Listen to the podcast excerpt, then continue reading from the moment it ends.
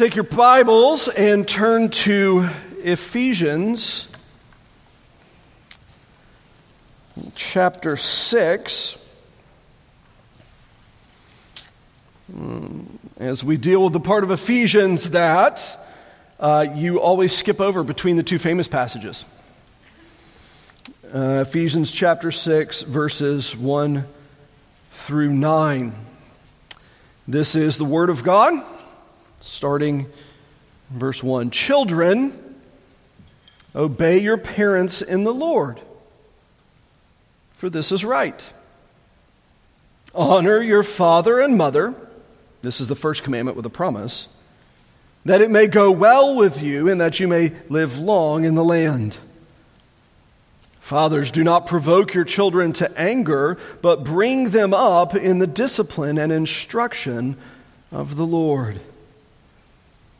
Bondservants, obey your earthly masters with fear and trembling, with a sincere heart, as you would Christ, not by the way of eye service as people pleasers, but as bondservants of Christ, doing the will of God from the heart, rendering service with a good will as to the Lord and not to man, knowing that whatever good anyone does, this he will receive back from the Lord, whether he's bondservant or is free. Masters, do the same to them and stop your threatening, knowing that he who is both their master and yours is in heaven, and that there is no partiality with him. And let's pray. Now, Lord, we do again ask humbly that we would see Jesus. Would you change how we think and feel and act? We pray for Christ's sake. Amen. I don't know if you've had the privilege of seeing this kind of specific drawing I'm going to talk about, but it's that kind of drawing that when you first look at it, you see one thing, but then the longer you look at it, you realize that's actually not the thing at all. And there's something very, very different happening. And then usually, once you see the second thing, you can't really see the first. Right? One of the, the famous ones of these, it's actually got a kind of stronger pedigree in how it's been involved in academic thinking and such, but it's a drawing of a goblet, right? And it just looks like a fa- fancy goblet, is the way it kind of opens. And then if you stare at it long enough, you begin to realize that it's actually not a drawing of a cup at all. It, it's two old ladies that are staring at each other almost nose to nose. And the cup isn't actually a cup at all, it's, it's just the void space in between their two faces. And it's interesting because if you just glance at it out of the corner of your eye, you're like, oh, that's a goblet. That's a, that's, it's a, a wine goblet. It's a cup. I know exactly what that is. And then the longer you look, you realize, oh, no, no, I was wrong. that's not that at all. There's another famous one. If you've perhaps seen this one, it's the picture of a tree. And you can kind of glance at it and you think, oh, this is this wonderfully ornate tree. Now it's, it's in winter and there's no leaves on it and it's uh, kind of just stringy branches everywhere. But then as you begin to look at it, you begin to realize usually it's the trunk that you see first is an old man. And you're like, oh, that's not really a picture of a tree at all. It's, it's an old man. Now, wait a minute, that branch is a different person. Oh, wait, that branch is a different, it's actually a drawing of like nine different people that are just kind of arranged in an artistic fashion. And once you see it, it's actually not a tree at all. It's just a drawing of a bunch of people. But you look at it initially with the wrong frame of reference, and you need to kind of have your brain reoriented. It's a, a fun kind of exercise in how the human brain works that uh, we, we jump to conclusions very quickly and sometimes have to have those conclusions retrained. Uh, really, in, many ways, these nine verses that we're going to look at tonight are Paul's attempt, and the Spirit of God speaking and uh, correcting, really reorienting our brain from a quick glance at human relationships to kind of stop and reorient our minds so we think about them correctly. Right? Out of the corner of our eye, if we glance at human relationships, we'll say, oh, it looks like a cup, it looks like a goblet. But then as we begin to kind of stew upon it, it's something very, very different. Very, very different. In fact, actually, if you, you think about it in our current kind of moment in time here in America, some of our more cynical folks, uh, influenced by a series of academic thoughts, largely um, coming from Germany in the 19th century and such, uh, really say that, that all relationships are uh, a, a contested balance of power. Right? Every human relationship is, is the fancy word that's used now is, is, is a power dynamic.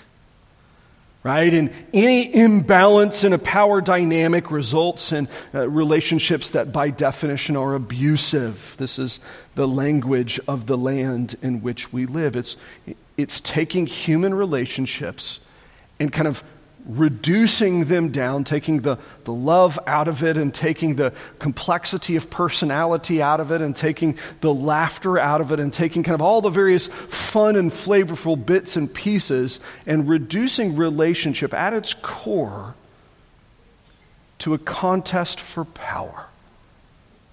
Who is able to conquer the other person? This is largely how the American world kind of thinks about relationships as a whole.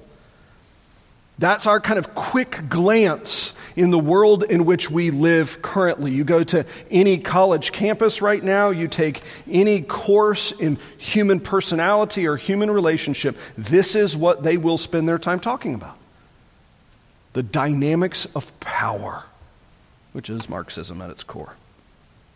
It's interesting, though, as we come to these verses here, the Lord is actually going to say, hey, by the way, you've been looking at the goblet, you've been missing the pictures of the two old ladies. You've been missing the big point. Right? You've glanced at human relationships and you said, oh, look, it's a tree. And in reality, no, that's not a tree at all. It's something very, very different, and we, we need to reorient our minds to think about how relationships work. Now, interestingly, all of these relationships here in verses 1 through 9 are relationships that do focus on power dynamics. Right? They, these are all authority driven relationships. Parents with their children, children with their parents, slaves with their masters, masters with their slaves. They're all uh, kind of raising questions of who's in charge and how they're in charge. And you really could think about it this time, there, there probably were, if you went to the Greco Roman version of Barnes and Noble, I don't know what that would have been, but I'm sure they existed in some fashion. You could have looked through the, the self help section, and there would have been books on the, the seven different ways to manage your slaves more effectively. I, I mean, we, we don't have any copies of them, but I'm sure they existed. And the 19 different ways to control your children better. Well, we do have copies of those books. They're just written a bit newer, I guess. All of these are kind of getting at the like how do these relationships work? How do these relationships work? And so it starts with uh, really the lesser to the greater in both cases beginning with the person who is uh, by our world's estimation the one with no power. Children and you would expect at this point any sort of answer. You could say, children, you know, figure out how to fight the man. Right? You got to fight for your right to party, resist mom and dad. Right? Children band together, run mom and dad ragged.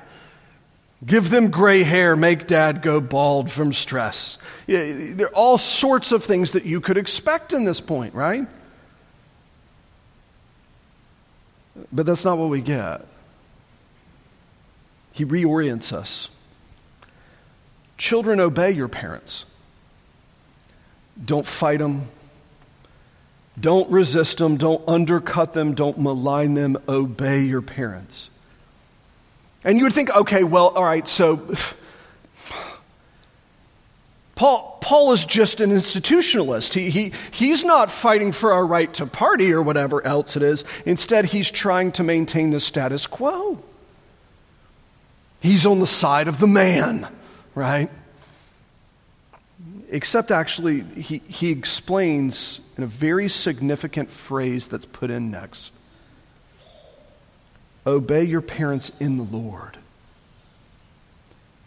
And in that, that brief clause, what he does is takes the parental relationship out of a contest for power, out of a cultural contest, out of a mom and dad won't let me do this, so I'm going to figure out how to beat the system and game the system, to out of I know mom and dad are too tired, I'm just going to manipulate them into exhaustion. And takes the entire thing and kind of chucks it out the window and says, Children, your relationship with mom and dad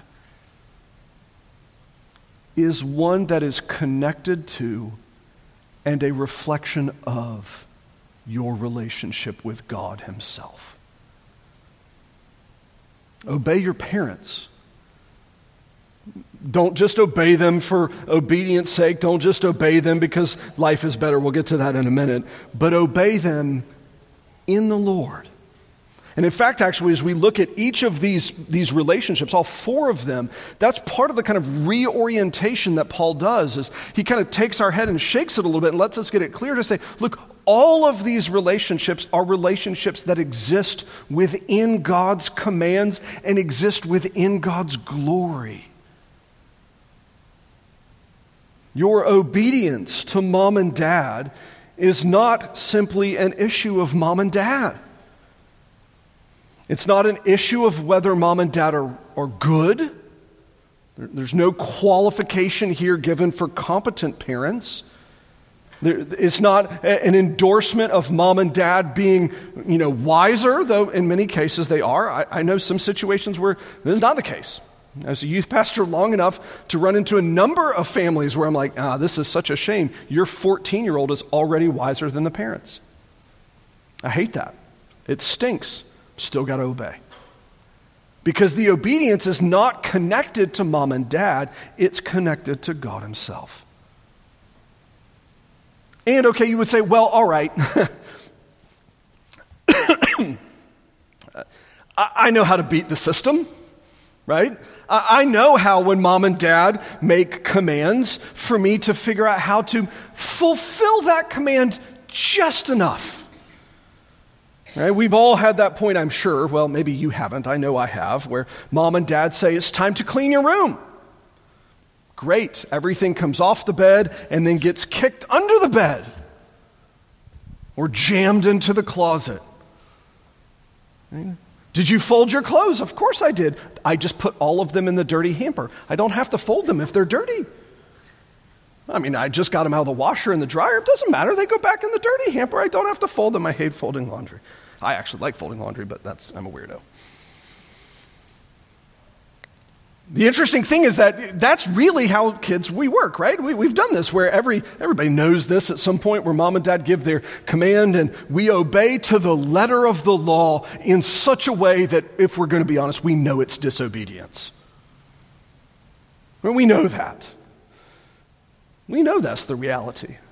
I remember uh, one when I was a child. I remember at one point being disciplined by my mother, and uh, she was um, rightfully upset with me. I don't remember what I had done, but I'm sure it was devious and awful.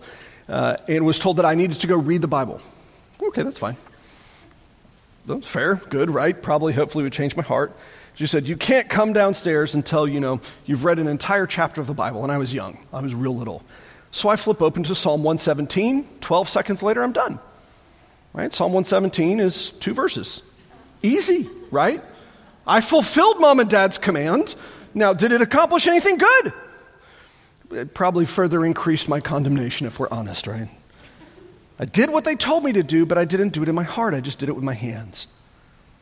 And that's really where verse 2 then kind of expands this to say, look, relationship between parents. Now, interestingly, this is not Christian parents that are being addressed here. This is not reserved for Bible believing evangelical confessional Presbyterian parents. This is just parents. You honor them, and this honor is different than obedience in the sense of here it's being kind of referred to as, as a heart condition.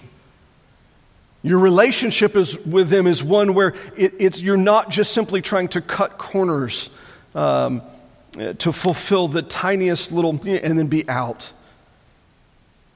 It's one of respect, and interestingly, respect that's given freely. Will the parents deserve that respect? I mean, honestly, a lot of times, no.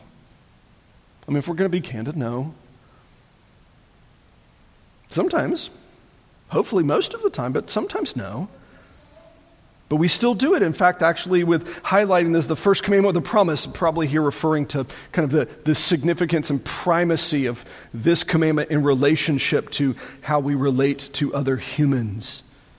This is of utmost importance. It's a heart issue.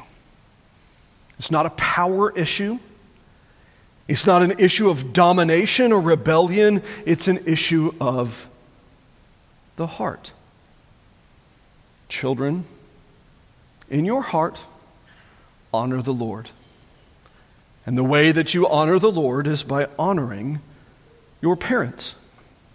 Now, uh, there is a, a sense in which, again, if we're honest, many of us kind of go, well, I can get by with that if the commands are small and reasonable commands.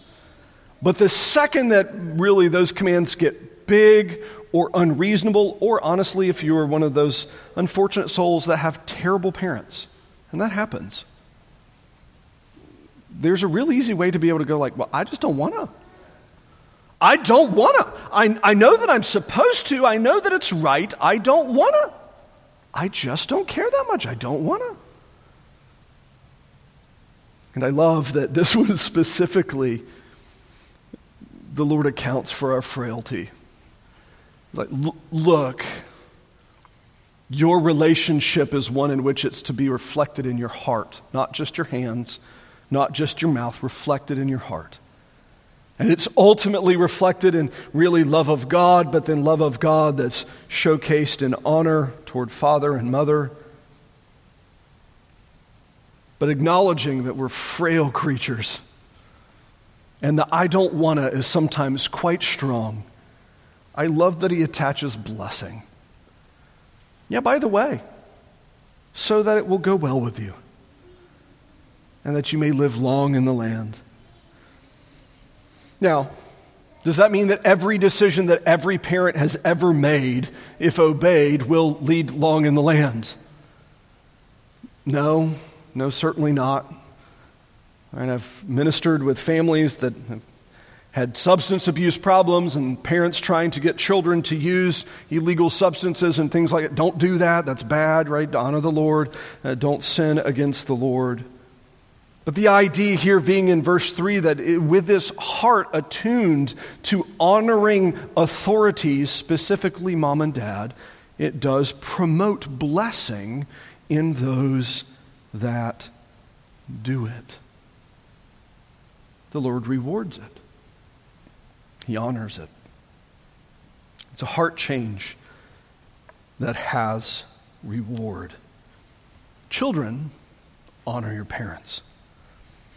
Now, the relationship is then flipped on its head, and it, it jumps from the child being told to honor their parents to now fathers. It's intriguing that he doesn't address mothers. I'm not entirely sure why he doesn't do that, but that's God's business, not mine. Instead, verse 4 introduces the second of the relationships. Fathers, do not provoke your children to anger, but bring them up in the discipline and instruction of the Lord. Now, the key in this verse, the key really word, is provoke. There is an evil kind of parent that reads this and says, Fathers, do not make your children angry. And notice how I phrased that. I said, That's an evil kind of parent. That's a bad parent. Parents that are unwilling to make their children angry, absolutely, we have to be willing to. The key in this verse is to provoke, to needlessly antagonize and crush until anger is created and drawn forth and vented in the child. In fact, that's actually the, the contrast that's held of what are fathers not supposed to do.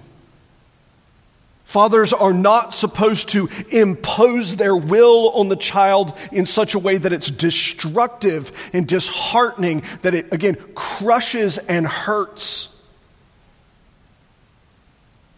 Drawing forth explosions by being rough and harsh and mean.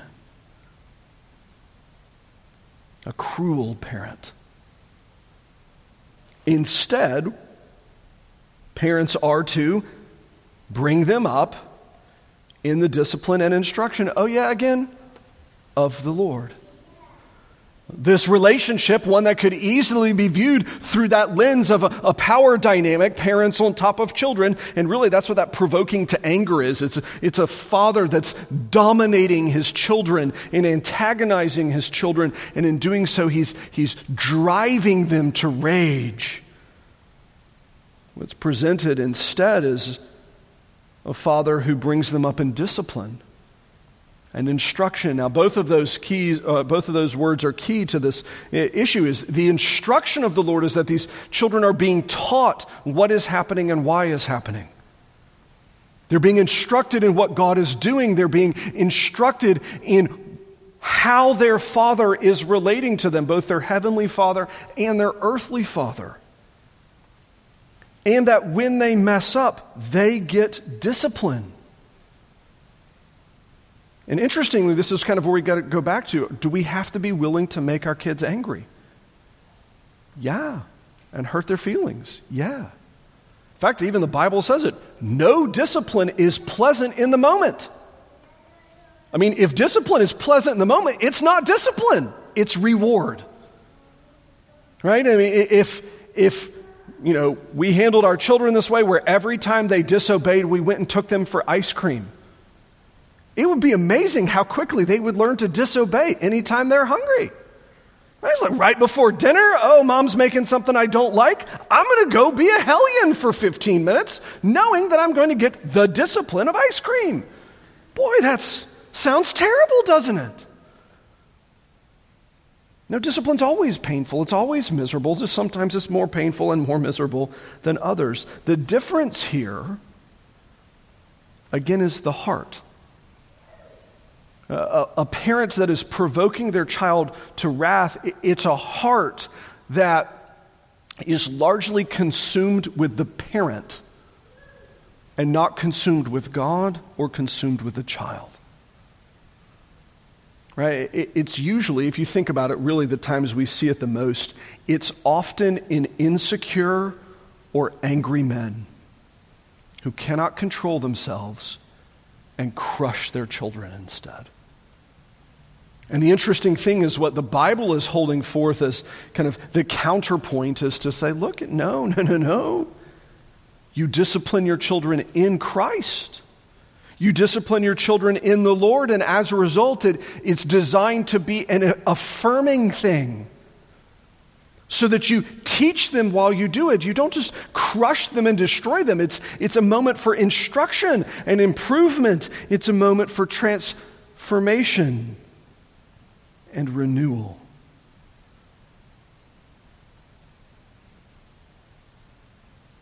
I mean, kind of put in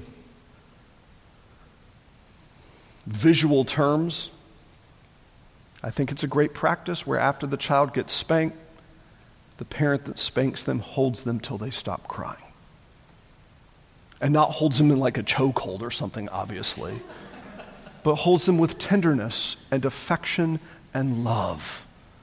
So even the child understands this is miserable. I, I, don't, I don't like discipline. I don't, I don't like what is happening, but I know that my parent loves me and weirdly enough is even committed to drying the tears that they themselves created. It's a heart change.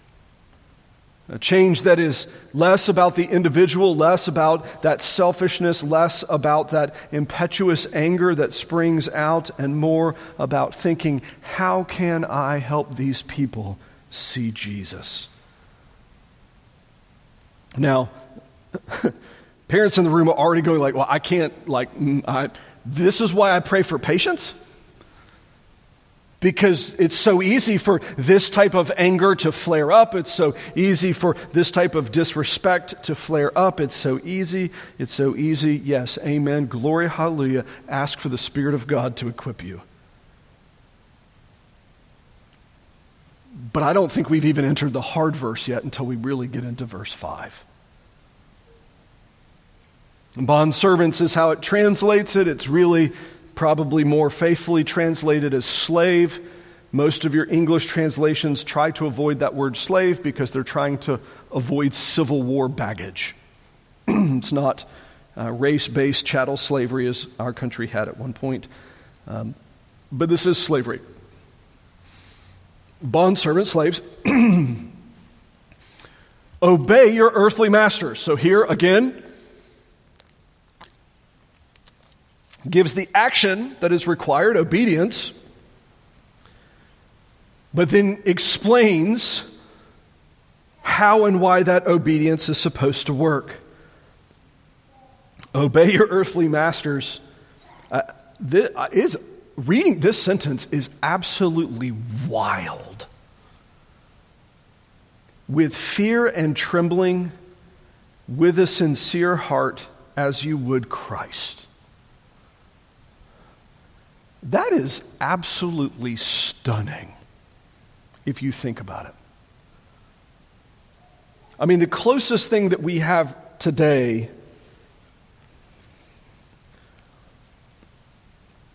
might be some unholy conglomeration of the bank that owns your mortgage, the IRS, and your boss if they were all the same person, which is really a horrible thought.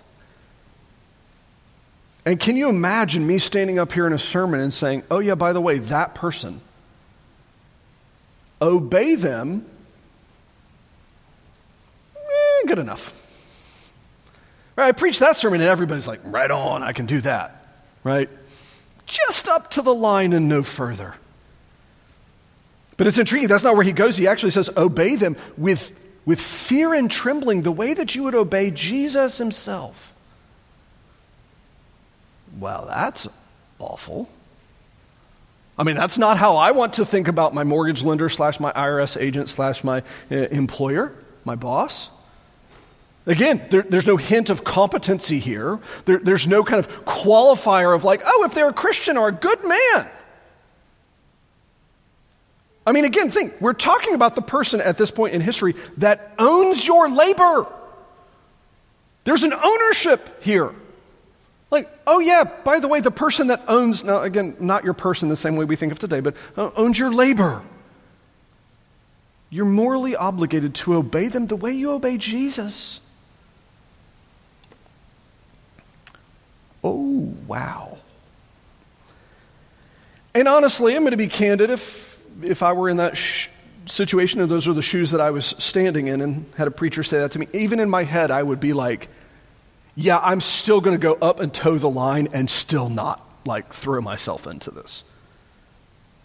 But the interesting thing is, he then further clarifies obey with a sincere heart as you would obey Jesus himself, not by the way of eye service, meaning not just doing the externals that look the part. Right? Not just doing it with the externals, the way that it looks the part. You, you've seen this in uh, various, perhaps corporations, perhaps your own life, perhaps even interacting with your ch- children or your spouse or whatever, where you know, while they look at you in the face, uh, they say the right things, but you can tell the tone just isn't right at all. And then as the person turns, the eye roll is so great the room gets dizzy.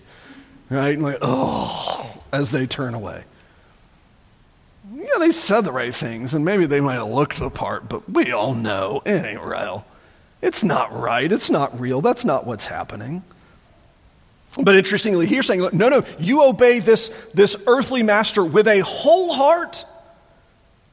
The way you would even obey Jesus, not even by just acting the part with eye service, not doing it even as a people pleaser, your target, interestingly, is not to please that person.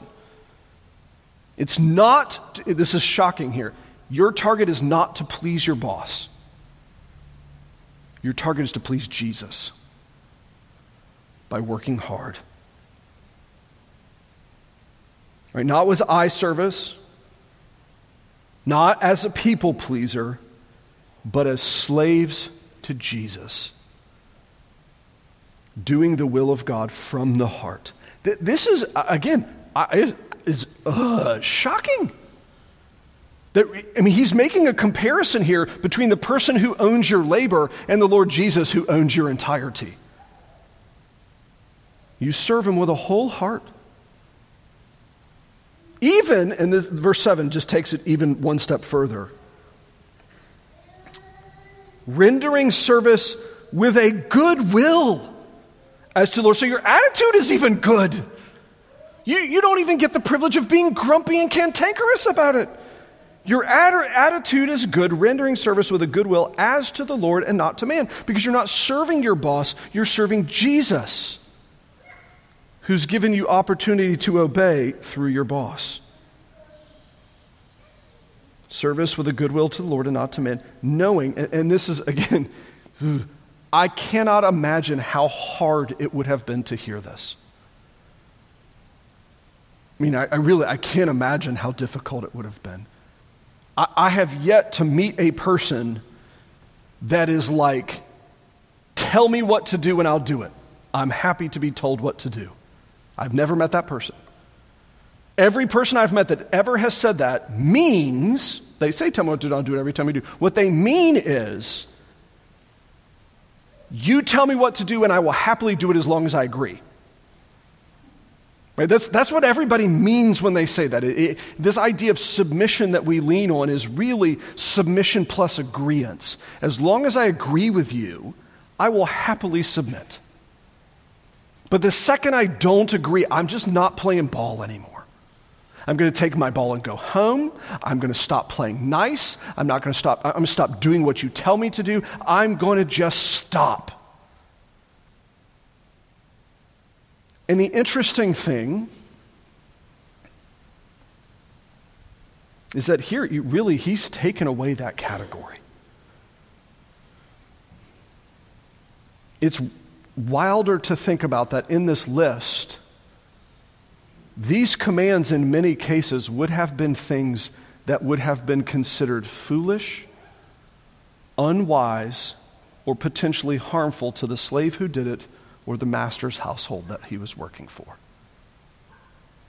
Because many of these masters would not have known the Lord. And so they would have been following a morality that was a reflection of the Roman culture more than a reflection of the Bible, and this would have been devastatingly complicated. And I think it's so intriguing that he does not introduce caveats. Now, obviously, you should never sin. So that, that's kind of in the background, certainly, of all of our reading is never sin, but he, he's never, he doesn't introduce that. He's saying, look, you, you, go serve the Lord with a whole heart, and in fact, actually treat your slave owners, your masters, as though they themselves are giving the opportunities to obey Jesus. And you could imagine how easy it would be to sit back and get staggeringly angry about this. Either angry at God because it's not fair, or angry at our master because he's a wretched master, or angry at the church because they haven't overthrown slavery yet. And it's interesting that, that Paul then adds verse 8, and I, I think this is a really helpful knowing that whatever good anyone does, he will receive back from the Lord, whether he's bondservant or free. By the way, you serve God and you do good, he rewards good deeds. He rewards good deeds. Now, this has been destroyed by a wretched version of American theology called uh, the prosperity gospel, which is to say, he rewards us financially and to say he, he has to reward us in this life. Both of those are really wrong assumptions. Most cases, our rewards are in the life to come. The vast majority of the time, our, our rewards are not financial in any fashion. But it is intriguing that here what he have in verse 8 is this idea that a slave that obeys their master with a heart that is devoted to Jesus and honors their master with the respect they would show Jesus, the same kind, not in the same amount, that slave will be blessed beyond all comprehension. In fact, actually, you could really even kind of go so far as to say, again, it's so shocking to me that if you were to talk with a slave at this point in life, it'd say, you want to, eh, you want to accumulate the blessings of God. Freedom is not necessary, obedience is. And I just, it's amazing. I mean, we're in a nation where we said from the very beginning, give me liberty or give me death, right? I'd, I'd rather die than be enslaved. Freedom is of the greatest importance. It is the overarching primary value. I must have freedom at all costs. And entering the scriptures are like, nope, sorry, not that important. Obedience. An obedience that springs from a heart that's fully devoted to God. And I'll tell you right now, I would have really struggled with this emotionally. The more complicating factor is that in some of these situations, the masters are in church with them. Members of the same church and haven't actually freed them yet. Wow, that's awkward, isn't it? Who can you imagine the interpersonal dynamics in that one? You get up in the morning, you have your slave fix you breakfast, you have your slave kind of help arrange your transportation. Maybe that's getting your walking sandals ready. I don't know, whatever it is. You walk to church together, and the moment you walk in the door, you're equals together. But you know the whole time that the second you walk out, that slave's responsibility to make your household uh, lunch and then to clean up and to manage the entire home because that's their job, because they own them. Ah, boy, that would have been hard. And in verse 9, we get to see that actually put into practice. Masters, do the same. Translation stop. Just stop. Stop emphasizing the power aspect of it and instead emphasize the love of Christ honoring Christ. Treat them with the same kind of kindness and compassion. And because you're treating them with the same kind of kindness and compassion, you must stop threatening them. part, various points in Roman history, the slaves didn't have a whole lot of rights. And so some of these threats could be followed up on in really, really nasty ways. Really nasty ways. Stop your threatening. Knowing that their master and your master are the same master. Can you imagine how, again, how uncomfortable it was the first time this letter was read to the church and you got probably some slave and master sitting next to each other? Stop threatening them, knowing that your master and their master, this is the same master. The same master who's in heaven. And God does not care value wise whether you're a slave or whether you're a free man. Doesn't care. Now, he cares in terms of obedience. He cares in terms of love for you and watching out for his child, but in terms of who's better and who's worse, doesn't care. Doesn't care. Man, woman, slave, free, does not matter. All are one in Christ.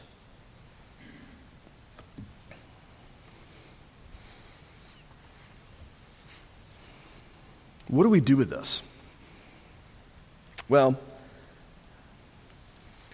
I, would say briefly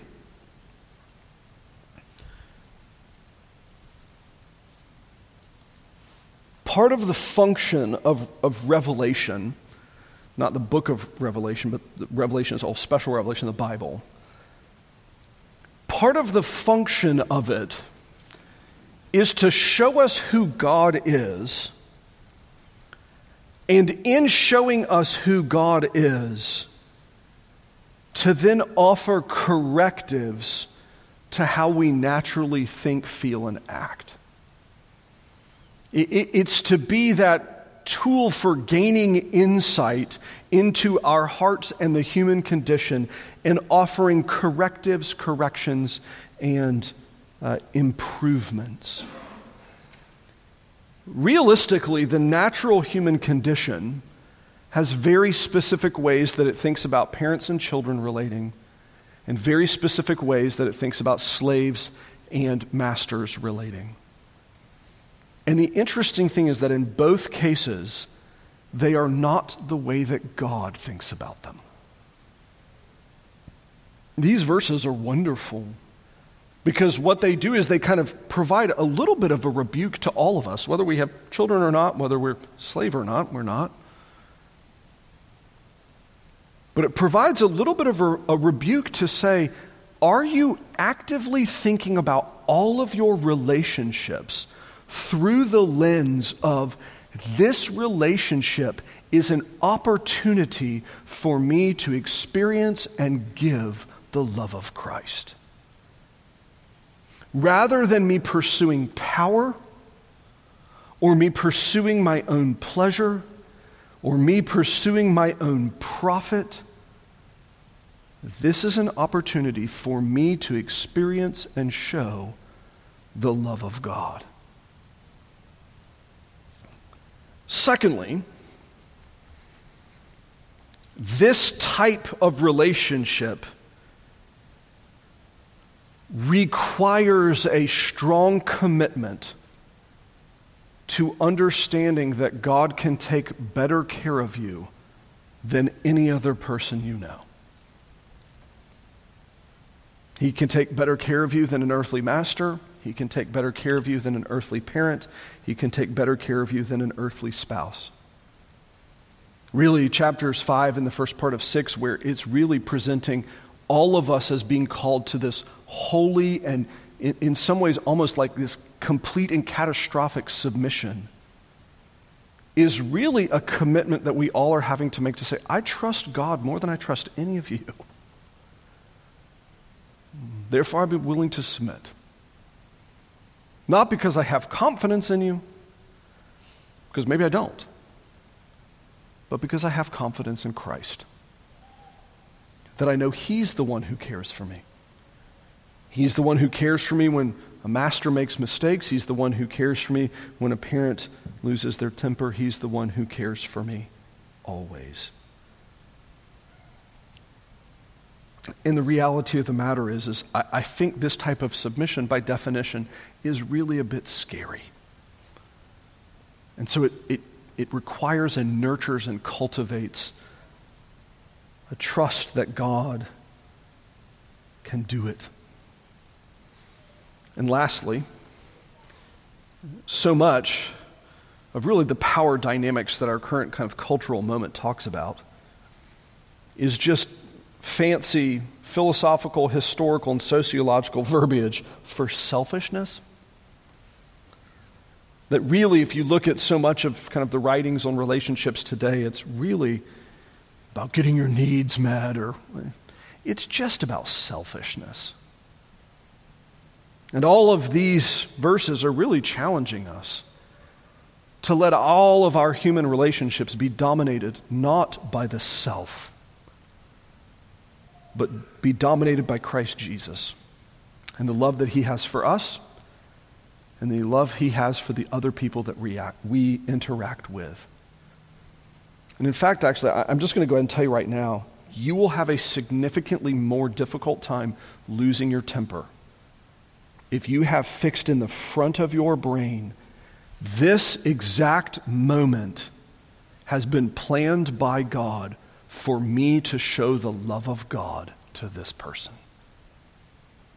Right? When your child is driving you crazy and you want to wring their neck, this moment is scripted in history as an opportunity for me to showcase the love of God to this child. What are they going to learn about God? Are they going to learn that He's harsh and He loses His temper like me? Or are they going to learn slow to anger, abounding in steadfast love? forgives sins, instructs, and disciplines. It's an opportunity to teach along the way. Let's pray. Father, thanks for your word. Instructive as it is, even when it does instruct in ways that perhaps make us uncomfortable. Uh, might we be, um, by your Spirit, made more faithful at bowing the knee. Forgive us for our rebellious spirits. They are much stronger than we even realize. In Jesus' name we pray. Amen.